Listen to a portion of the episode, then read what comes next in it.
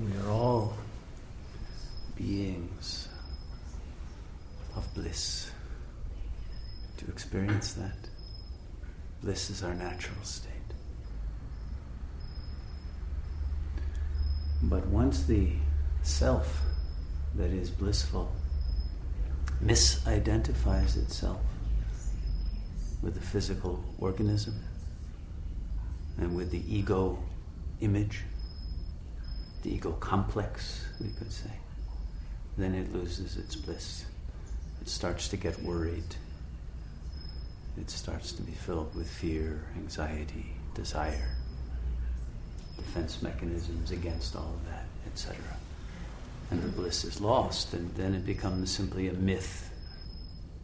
Or it becomes something we yearn for very seriously, but we don't know how to reach it because the one trying to reach it is itself the obstacle to it.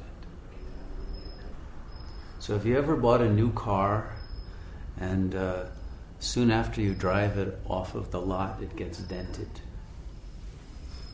And suddenly, this new car that felt very heavenly, that made you feel wonderful because you bought the car you really wanted and everything was perfect, the first dent takes all of that away. And then there's nostalgia for the pre-dent period, right? So all of us are living with that. We go from an I to an identity. The I gets dented. And once we have an identity, then we are filled with sense of hurt because when you're dented, you're hurt. And you don't feel perfect. You feel defective. You feel used and even abused.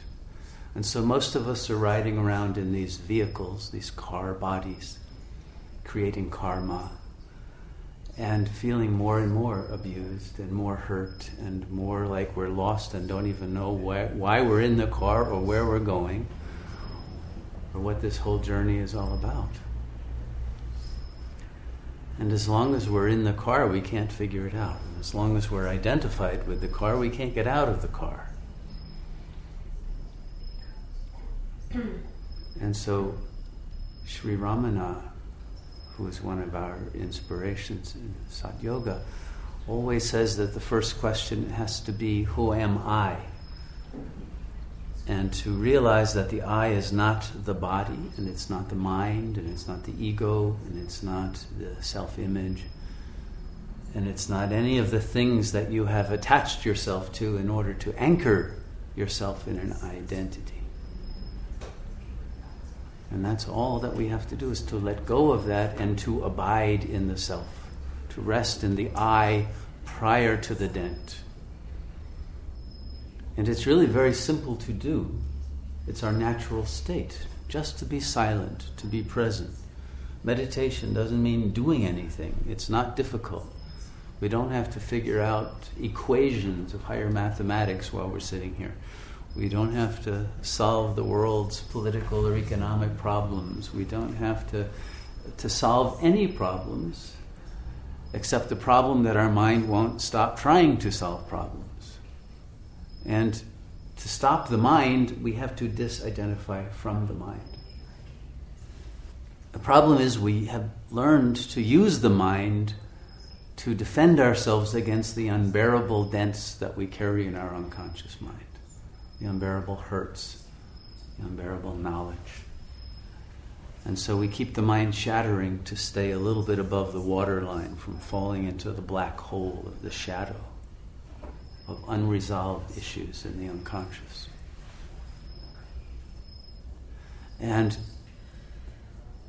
we can either take the long road and purify the whole unconscious until there's nothing left in it, or we can take the quick, immediate route of surrendering to God, to the Supreme Self that is the I before there was ever any dent, before there was ever any identification with the body.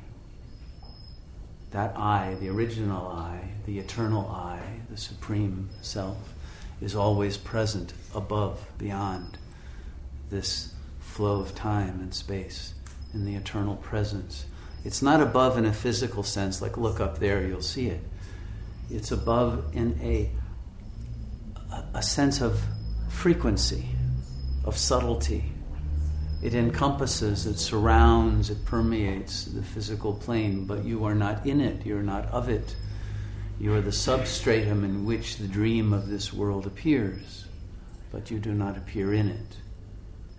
It's only when you misidentify the consciousness that is the self with the body that you're in the dream, and then suddenly the dream becomes a nightmare. By extricating consciousness from its stuckness in the bodily misidentification. You are free instantly. But this ego complex doesn't want to let go. It holds on with all of its strength. And this is why the surrender of one's consciousness to God is so important. However, if there isn't a faith in the supreme I, in the God self, then curiosity and questioning can make up for that and is sufficient.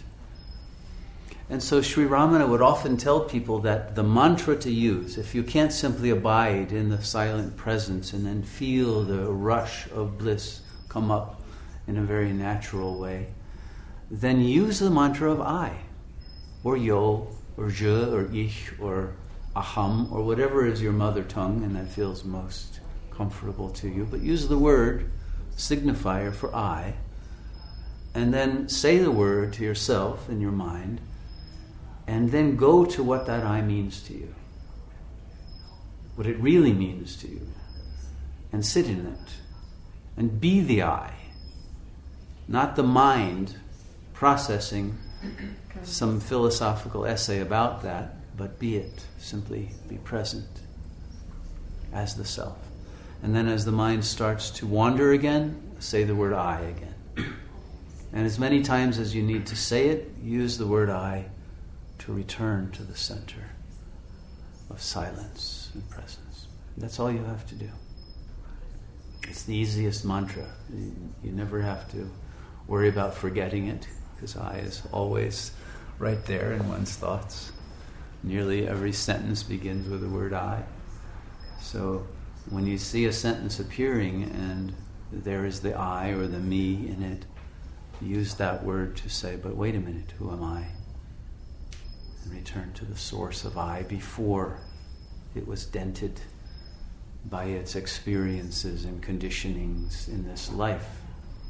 And when you realize you're not the body, and the body was just part of the illusion that had to go through its life history in order to resolve issues that were created through a prior identification, and that there is a thread, a sutra, sutratma, we call it, from one life to another that caused this life to appear the way it is. You won't keep asking questions of why, why did this happen to me, you know, and all of those kinds of uh, questions that are pointless and have no answer and create just more Maya. And no matter what answer you get, it doesn't resolve the pain of it. But once you simply realize that it's not who you are, the pain is gone and it's replaced by that original and eternal presence that is blissful. Okay? There's nothing you have to do to get there except rest in peace. And the problem is that rest in peace signifies death to the ego. It signifies the thing that the ego mind is most terrified of because even though it's been hurt in life and often living is unbearable to it, death is even more so. And so the ego is in this limbo state where it can't fully live, it can't fully die, and it can't choose either path, and so it oscillates. And so it is necessary to rest, just as you do in deep sleep, to rest in presence without the fear of the death of your identity. And know that in that peacefulness there is release, and it will be eternal release if you allow it, into a vast state of presence in which the fear of death will be completely dissolved and the fear of life. And then this world becomes a heaven.